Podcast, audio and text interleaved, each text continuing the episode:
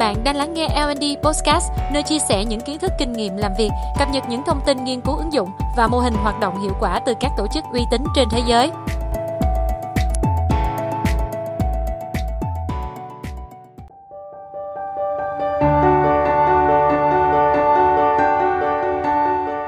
Xin chào các bạn, tôi là Hồng Anh. Trong tập podcast ngày hôm nay, chúng ta sẽ cùng tìm hiểu về chủ đề Nhận diện nhanh tính cách của người khác qua công cụ DISC. DISC là viết tắt của bốn chữ cái đại diện cho bốn nhóm tính cách trong mô hình DISC. Đây là một trong những công cụ nhận diện tính cách, hành vi hiệu quả và phổ biến nhất trên thế giới. Hiểu và nắm bắt cách vận dụng công cụ này sẽ giúp bạn nhanh chóng nhìn nhận phần nào xu hướng tính cách của bản thân hay cộng sự để có thể giao tiếp và phối hợp hiệu quả trong công việc. Công cụ DISC được đưa ra bởi nhà tâm lý học William Moulton Marston vào năm 1928. Không có nhóm tính cách nào là tốt hơn nhóm tính cách còn lại. Trong cuộc sống, ta đều linh hoạt sử dụng bốn phong cách tùy vào tình huống, nhưng tính cách chủ đạo của mỗi con người đều thể hiện chủ yếu ở một nhóm nhất định. Trong đó, nhóm D, Dominance, đại diện cho sự thống trị, có xu hướng tập trung vào kết quả và bức tranh toàn cảnh. Họ tự tin, thẳng thắn, bộc trực, nhưng đôi khi có xu hướng hơi ra lệnh. Nhóm Y, Influence, ảnh hưởng, có sức ảnh hưởng và có khả năng thuyết phục người khác. Họ nhiệt tình, cởi mở, đáng tin cậy và nhiều năng lượng tích cực. Nhóm S, Steadiness, kiên định, có khả năng hợp tác, trung thành và có xu hướng lệ thuộc. Họ bình tĩnh, ôn hòa và không thích cảm giác thúc giục. Nhóm C, Compliance, tuân thủ, tập trung vào chất lượng và sự chính xác. Họ là những người tập trung chuyên môn hóa. Họ yêu thích sự độc lập, tỉ mỉ và đôi khi sợ sai. Với công cụ DISC, bạn không chỉ khám phá đầy đủ hơn về tính cách của bản thân mà có thể nhận diện nhanh chóng được những tính cách của người khác dựa trên bốn yếu tố dưới đây. 1. Tốc độ nếu một người có tốc độ nói và làm việc khá nhanh, họ có xu hướng thuộc nhóm D thống trị hoặc Y ảnh hưởng. Ngược lại, nếu người đó rất cẩn trọng, kỹ lưỡng trong công việc, họ có xu hướng thuộc nhóm S kiên định hoặc C tuân thủ. Ngoài ra, bạn có thể nhận định thêm dựa trên các yếu tố như người đó có xu hướng tập trung vào nhiệm vụ công việc, hay tiếng Anh gọi là task oriented. Họ thường đi thẳng vào vấn đề và không muốn dài dòng thì có nhiều khả năng người đó nằm trong nhóm D thống trị hoặc nhóm C tuân thủ. Nếu người đó có xu hướng tập trung vào con người hay tiếng Anh gọi là people oriented, họ thường hỏi thăm bạn về kỳ nghỉ, về gia đình của bạn trước khi bắt đầu vào công việc. Họ là tuyết người nhóm Y ảnh hưởng hoặc S kiên định. 2. Ngôn từ được sử dụng.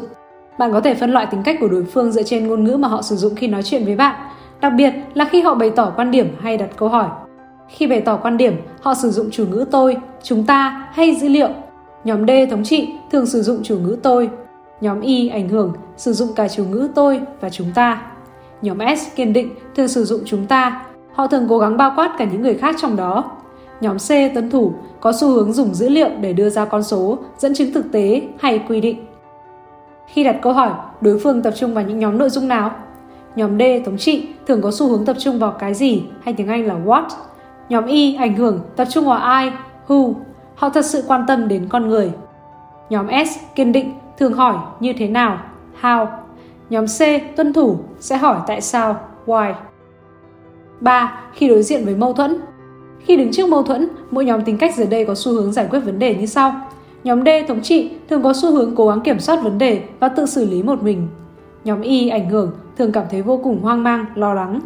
Nhóm S kiên định thường thích sự ổn định, không thích lựa chọn phe phái hay đấu tranh nên họ thường nhượng bộ. Nhóm C tuân thủ cũng không thích sự thay đổi không muốn có quá nhiều cảm xúc và thường lảng tránh mâu thuẫn bằng mọi cách.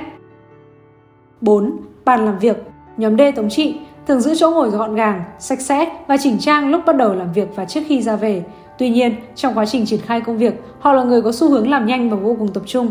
Do đó, họ có thể để rất nhiều tài liệu hoặc giấy nốt trồng chất trên mặt bàn. Nhóm Y ảnh hưởng thường đặt rất nhiều tài liệu, giấy tờ, đồ đạc trên mặt bàn gần như mọi lúc Họ thường giữ nhiều ảnh của người thân hay những tấm poster hài hước và gần gũi. Họ rất thích những đồ trang trí nhỏ gọn và dễ thương. Nhóm S kiên định cũng mang theo tấm ảnh người thân hay những câu cốt mang tính khích lệ. Đặc biệt, họ là những người thường xuyên cất trữ nhiều đồ đạc, đến mức khi bạn hỏi bất cứ vật dụng gì, họ cũng đều có. Họ là những người chu đáo và biết chăm sóc người khác. Nhóm C tuân thủ thường đặt vật dụng gọn gàng, theo hình khối, bố cục chuẩn chỉnh và ngăn nắp. Họ thường xuyên đặt lịch và giấy nhớ gắn trên tường phía trước mặt Họ là người vô cùng nguyên tắc nên bạn chỉ cần dịch chuyển một chút vị trí của đồ đạc, họ sẽ phát hiện ra ngay. Với những yếu tố trên, bạn có thể phân loại nhanh nhóm tính cách của một người mà bạn đang tiếp xúc bằng công cụ DISC. hoặc ít nhất bạn cũng có thể thu nhỏ phạm vi và hiểu rõ hơn về con người họ. Cảm ơn bạn đã lắng nghe L&D Podcast. Chúc các bạn một cuối tuần vui vẻ.